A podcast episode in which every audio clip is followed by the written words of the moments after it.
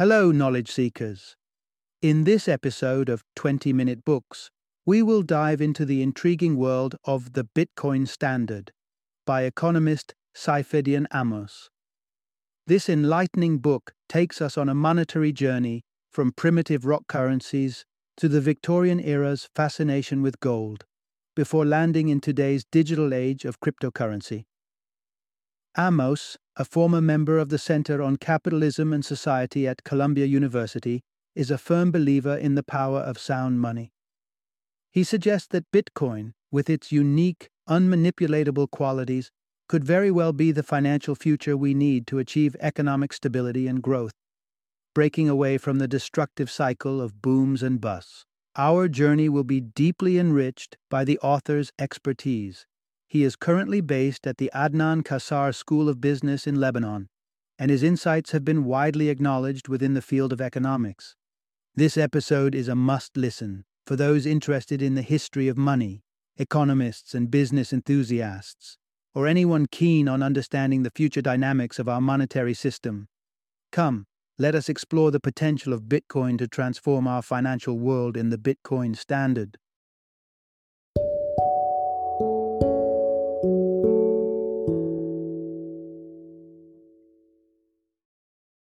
The Bitcoin Standard, the decentralized alternative to central banking. Introduction Dive into the future, a captivating exploration of finance's evolving landscape, from the physical money in our piggy banks to the globally recognized credit cards tucked into our wallets.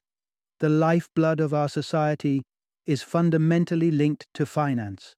Imagine reverting to the barter systems of our distant forebears, trading corn for clothing and livestock for lamps. Sure, it works on a community scale, but can it drive the global commerce machine? Absolutely not. The key lies in establishing something that everyone deems acceptable and reliable. In the recent past, we found this in the form of paper currency underpinned by the worth of gold. A seemingly uncomplicated yet highly effective concept. After all, what better tangible assurance of wealth preservation than a shiny metal nugget? This sparked an era characterized by unparalleled growth and prosperity.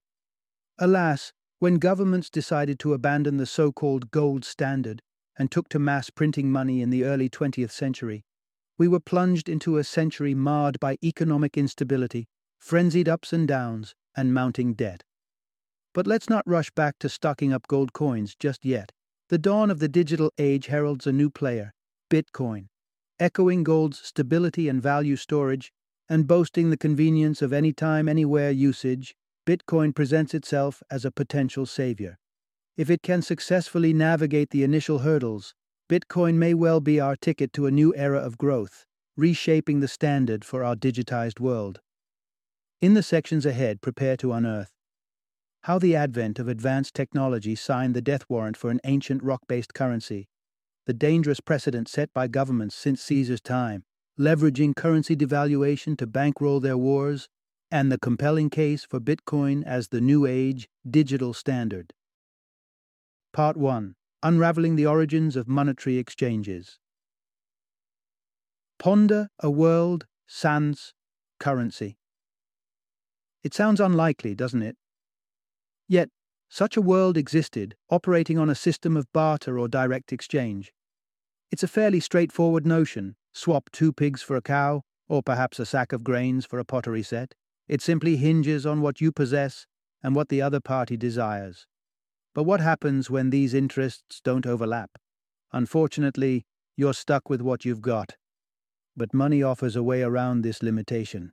It acts as a universal desirable entity, capable of mediating any transaction, a system better known as indirect exchange. But don't imagine ancient coins or crisp bills. Primitive currencies took on wildly different forms, Consider the residents of Yap Island, part of the Federated States of Micronesia. Until the late 19th century, their currency was peculiar Rai stones. These stones, varying widely in size, with the largest tipping the scales at a whopping four tons. Newly minted stones were hauled atop a hill, visible to the entire populace.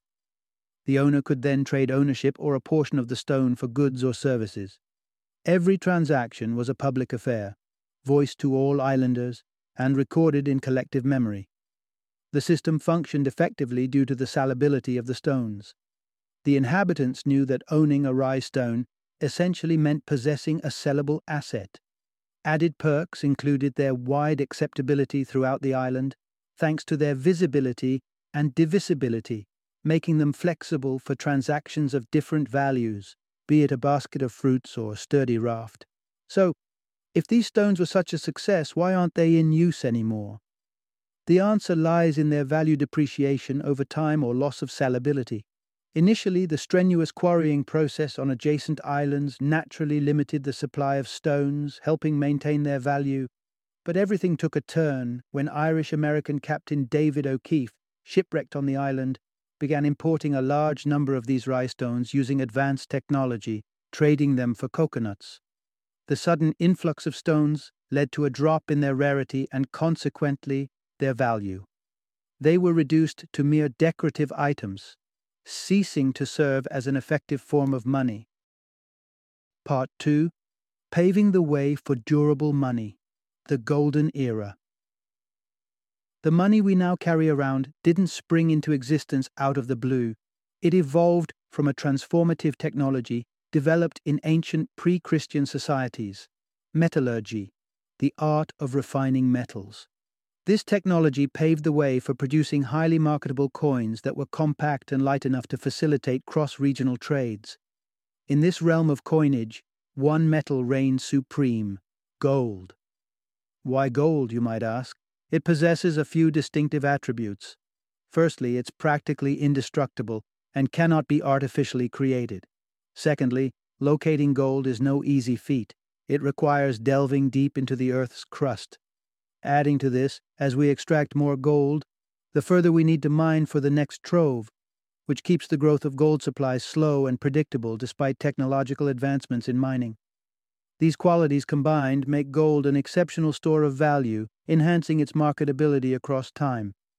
This fact didn't go unnoticed. As far back as 2,500 years ago, King Croesus of Greece was minting gold coins. The courtship between money and gold truly flourished during the 18th, 19th, and 20th centuries, a period that marks the age of sound money. To better comprehend this term, let's revisit the historical backdrop. These centuries were characterized by swift advancements in communication and transportation technologies. Innovations like the telegraph and railroads drastically simplified the movement of people and goods. This facilitated the increasing usage of highly convenient, intangible forms of payment such as checks, paper receipts, and bills. But a pivotal question emerged. How could merchants and consumers be convinced that these paper forms of payment held tangible value? The solution propagated by governments worldwide was to introduce paper money backed by precious metals stored securely in vaults. Gold became the metal of choice in the leading European nations. Britain spearheaded this trend, with Sir Isaac Newton serving as the warden of the Royal Mint, introducing the gold standard in 1717. By the turn of the 20th century, approximately 50 countries had embraced this standard. As a result, gold's marketability and value amplified due to the burgeoning issuance of paper currencies pegged to gold reserves. This marked the era of sound money. The markets had independently crowned gold as the most reliable store of value, and thus money was now securely backed by it. Part 3 Manipulating Monetary Value Funding Wars Through Currency Devaluation. Picture the 1st century CE. The Roman Emperor Julius Caesar introduces the aureus, a coin containing approximately 8 grams of gold which soon becomes the standard form of payment across the vast Roman Empire. But as the empire's growth decelerates, rulers resort to a cunning strategy known as coin clipping, where they discreetly reduce the precious metal content in the coins to augment their expenditure capacity. Sounds like a clever plan, right? Well, not so fast. Over time, this practice precipitated inflationary pressures and triggered a succession of economic crises signaling the decline of the once invincible Roman Empire. The gold standard, however, wasn't flawless. Gold reserves were stored in a select few bank vaults to facilitate the swapping of paper money for gold. But this resulted in a highly centralized system, granting governments the authority to manipulate the value of paper currency. They could theoretically increase the money supply without augmenting the gold reserves proportionately. Thus, the marketability of paper money was entirely under their control. A testament to this occurred in 1914 when war stirred across Europe and nations needed funds for their militaristic pursuits. Instead of hiking taxes, they took a leaf out of the Romans' book and opted to print additional money. But there was a catch. This new money wasn't supported by corresponding gold reserves. As nations plunged into the First World War, the conversion of paper money into gold was rapidly suspended across the board, leaving the gold standard in disarray. This move had two significant impacts. Firstly, it provided a readily available cash supply to fuel war expenditures for four more gruesome years. Secondly, this explosion of unbacked money led to a severe depreciation of existing currencies. Take the Austro Hungarian krona, for instance, which plummeted by 68.9% against the Swiss franc, a currency that managed to retain its tie to the gold standard due to Switzerland's neutrality during the war. Both these repercussions profoundly shaped the post war economic landscape in Europe. Part 4 From Gold to Government The Era of Fiat Currencies post World War I. The close of the First World War in 1918 left the participating European powers grappling with the complex task of revamping their currencies. Reverting to the gold standard might seem like the straightforward solution, but an equitable revaluation against gold would have exposed the stark depreciation of their currencies, a bitter pill for public consumption. Resurrecting the former exchange rates was equally unfeasible, as it would inflate the value of paper money unrealistically. This would trigger a surge of citizens seeking to convert their paper receipts into gold, which they could then lucratively sell abroad. So the governments opted for a more convenient route the introduction of fiat money. Fiat money, backed by governmental decree rather than gold, triggered an era of unsound money marked by escalating state intervention to stabilize currency values. As the conclusion of the Second World War drew near in 1944, the victors began structuring the post war economic framework known as the Bretton Woods System, named after the New Hampshire hamlet where the agreement was signed. The crux of this scheme was pegging all global currencies to the US dollar at a fixed exchange rate, which would in turn be linked to the value of gold at a fixed rate. The newly established International Monetary Fund, IMF, assumed the responsibility of enforcing these exchange rates. Strikingly, this entire structure hinged on relocating all participating countries' gold reserves to the United States. On paper, Bretton Woods echoed the pre 1914 gold standard, as all currencies could, in theory, be exchanged for gold. In reality, the system didn't play out as envisioned. The United States stretched the rules, inflating its currency relative to gold, while other nations inflated their currencies against the dollar to propel economic growth. Eventually, gold was discarded entirely as the standard for currency, it was impracticable to tether an inflating currency to gold. On August 15, 1971, President Nixon declared that dollars would no longer be exchangeable for gold. From then on, the value of currencies would be determined by the open interplay of the world's major fiat currencies. As we'll delve into in the following part, this move would have calamitous consequences. Part 5 The Recipe for Prosperity The Case for Sound Money.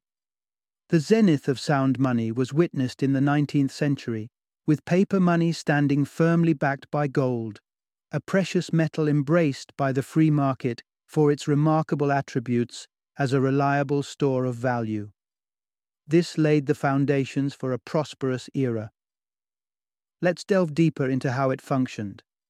The primary allure of sound money is its power to incentivize savings and investments, sparking sustainable, long term economic growth. You see, humans have a strong positive time preference.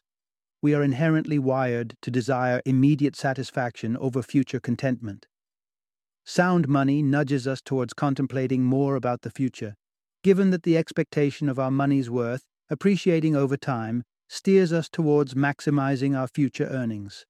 And that's precisely the essence of investment deferring immediate gratification in anticipation of enhanced future gains.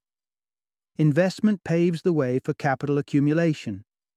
Funds are funneled into the production of capital goods, goods utilized to generate other commodities and future revenue streams. The greater the extent of capital accumulation, the higher the possibility of steady, long term economic growth. The downside with unsound money is that it muddles capital accumulation. When governments meddle with the money supply, through actions such as tweaking interest rates, they inadvertently tamper with prices. This is problematic because prices serve as the vital compass guiding investors to make informed decisions without having to track every minute global occurrence. For instance, if a businesswoman in Malaysia chooses not to expand her office due to a sudden surge in the cost of copper wiring, she doesn't need to be aware that an earthquake in Chile caused this price hike. The price alone provides her with the necessary insight. However, governmental intervention disrupts this mechanism, preventing prices from accurately mirroring market trends, thereby distorting capital accumulation. Part 6 On Shaky Ground The Repercussions of Unsound Money. Unsound monetary policies, such as those adopted by European governments during the First World War, set the stage for myriad problems. Two glaring concerns stand out recessions and perpetual debt accumulation. Let's explore these further.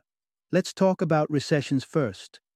Government interventions often manifest as centralized planning.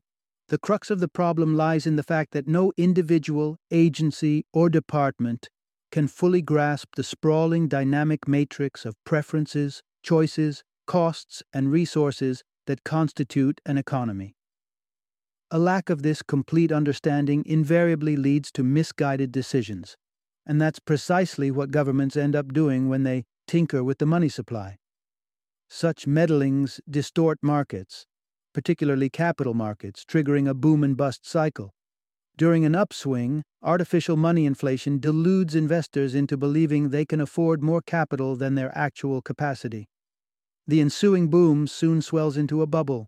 When it bursts, a recession inevitably follows. Next, let's delve into debt. To understand how unsound money propels economies towards debt, let's cast our minds back to the Great Depression of the 1930s. Governments progressively favored policies championed by British economist John Maynard Keynes during this era. According to Keynes and his disciples, the Keynesians, recessions are a product of inadequate total expenditure in an economy. The optimal response to recessions, they argued, was to ramp up spending. But how do you achieve that? One way could be to cut taxes, but people rarely spend the additional money they retain. The only other alternative is for the government to foot the bill for all the additional spending. As tax hikes during a recession are challenging, governments inevitably opt to expand the money supply. This has rippling effects on spending habits. Remember the concept of time preference from the previous part? The surge of cash circulating in the economy often nudges people to prioritize the present. Saving loses its appeal paving the way for a culture of hasty and imprudent investments. Soon enough, people find themselves drowning in debt. This sets the stage for an unending crisis. Government intervention triggers recessions, and the Keynesian response merely worsens the situation. However, an alternative exists. We need to steer our way back to sound money and a revived gold standard. The emerging technology of Bitcoin might just be the beacon guiding us towards that. Part 7 The Secret Source of Bitcoin Its Inherent Scarcity. After years of unrestrained spending and mounting debt, it's high time for governments to make a U turn and revisit sound money policies. This is where Bitcoin steps in.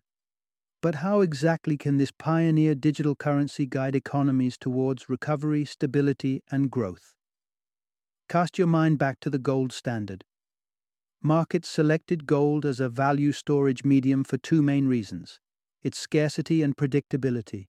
implying that there's negligible risk of its supply surging enough to significantly erode its value. Bitcoin shares these features. In fact, its supply is literally capped. No matter the circumstances, the total number of bitcoins will never exceed 21 million. Once that figure is fully in circulation, no more bitcoins will be minted. The creation process of bitcoins also contributes to stability, as the currency supply grows at a consistently reducing rate. Here's how that unfolds. Similar to gold, bitcoins are mined. Computers networked across the Bitcoin system pool their processing capabilities to solve intricate algorithmic problems to unearth new coins. Once these riddles are solved, the miners, the computers instrumental in cracking the puzzles, are rewarded with bitcoins. To avert digital gold rushes, Bitcoin's architect, Satoshi Nakamoto, incorporated a built in safeguard. The number of bitcoins minted is halved every four years. The cherry on top? The algorithmic problems become increasingly challenging to solve as more computers join the solving process, ensuring a steady and dependable supply, mirroring the ever increasing difficulty in mining gold that maintains gold supply stability. Bitcoin will persistently be issued in decreasing quantities until 2140, post, which no more coins will be released. This sets Bitcoins apart. They are the sole commodity characterized by absolute scarcity. Contrast this with traditional resources like oil and gas. We perceive them as scarce, but we also know that if we are ready to invest the required resources, we will likely uncover new reserves. Despite our escalating consumption of oil, total confirmed oil reserves worldwide are actually increasing. Bitcoin is a stark contrast. No amount of time or resources can generate more coins than the algorithmically dictated supply limit. The takeaway is that Bitcoin's value can never be diluted by tampering with the supply, rendering it an ideal store of value. Part 8 Standing Firm The Unparalleled Security of Bitcoin. Sound money doesn't solely hinge on the scarcity of the medium storing its value, it also requires robust security. After all, if you're uncertain about the safety of your bitcoins, you'd naturally seek alternatives. Fortunately, this digital currency boasts remarkable security features. The credit for this goes to the Bitcoin ledger, which employs a groundbreaking technology known as the public blockchain. So, what's the deal with that? When mining computers crack an algorithmic puzzle, they generate a block. This block is essentially a comprehensive log of recent transactions and mining activities. Each block is appended to a chain of preceding blocks, resulting in the Bitcoin blockchain. This ledger meticulously records every minutiae of each blockchain transaction ever completed. Here's the fascinating part. This entire data trove is accessible to all network users. Bitcoin ownership is only legitimized once it's cataloged on the blockchain, and this is possible only if a majority of network users endorse it. This means that the Bitcoin network is entirely self sufficient. It doesn't rely on any central authority to supervise transactions. From a security standpoint, this is more crucial as it makes transaction verification more straightforward than deceit. Would be fraudsters would need to invest a significant chunk of processing power to fabricate a fraudulent block. And, courtesy of Nakamoto's difficulty adjustment, this will become even more challenging as Bitcoin gains traction. In stark contrast, new block verification demands almost no energy. A majority of nodes can flatly reject a dubious block without exhausting any significant processing power. It's a remarkably effective safety valve as it heavily skews the balance against cheats.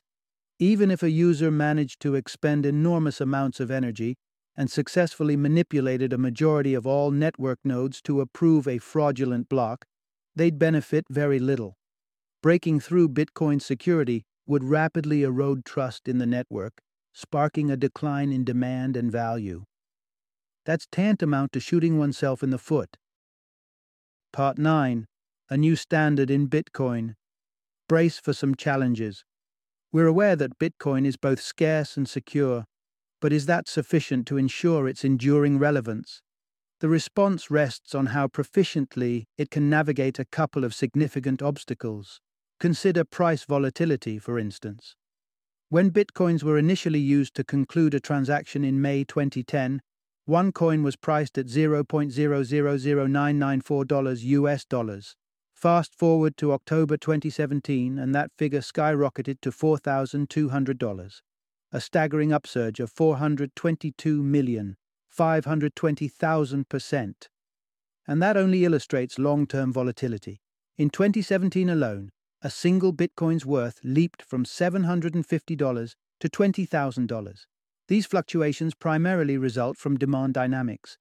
With a rigid supply of Bitcoins, price changes are the sole means for the currency to react to shifting demand. Since Bitcoin is a nascent player, demand has naturally experienced severe fluctuations.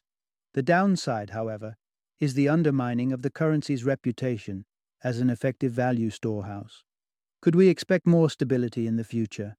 According to the author, these fluctuations should stabilize as the market expands. This segues us into the second challenge confronting Bitcoin. For the currency to evolve into a new standard, it needs to grow. But even for Bitcoin, growth would inevitably hinge on a greater dependency on large, centralized institutions. This poses a problem when a currency aims to offer an exchange platform that is independent of government sanctioned intermediaries like banks. Regrettably, there doesn't appear to be a solution to this conundrum. At present, Bitcoin's transaction limit is pegged at 500,000 per day. Although this limit can be increased, the reality of a daily cap can't be circumvented. Coupled with this is the cost factor. The more transactions executed, the higher the need for nodes. This increases the number of Bitcoin ledger copies requiring updates, pushing up both transaction fees and processing power consumption. Putting these facts together, it becomes clear that taking Bitcoin trade off the blockchain, in other words, dealing in currencies backed by Bitcoin, seems like a compelling proposition. This could pave the way for a new standard, but it also implies that centralized institutions would need to be established to manage this system. Bitcoin could potentially lay the groundwork for introducing a modern sound money policy. However, a question looms over its future. Can it evade the fate that befell the gold standard? Only time holds the answer. Final summary The central message of this narrative over the centuries, money has taken on various forms and sizes, but only one system has truly stood the test of time money backed by gold. This gold standard underpinned an era of prosperity and stability. However, the dawn of the 20th century marked a turning point when European governments renounced gold and fiscal caution to bankroll their wartime efforts. The consequences continue to echo in our world, characterized by growing debt and cyclical booms and busts. It's clearly time for a paradigm shift, and Bitcoin could potentially lead the way. It mirrors gold in being an effective exchange unit, However, for it to usher in a new era of sound money, the digital currency has to successfully address some initial hiccups.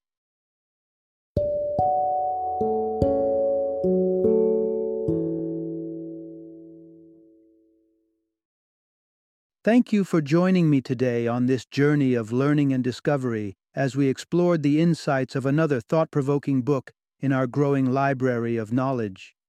If you've enjoyed our time together, Please take a moment to follow our podcast, give us a five star rating, and share 20 minute books with other knowledge seekers.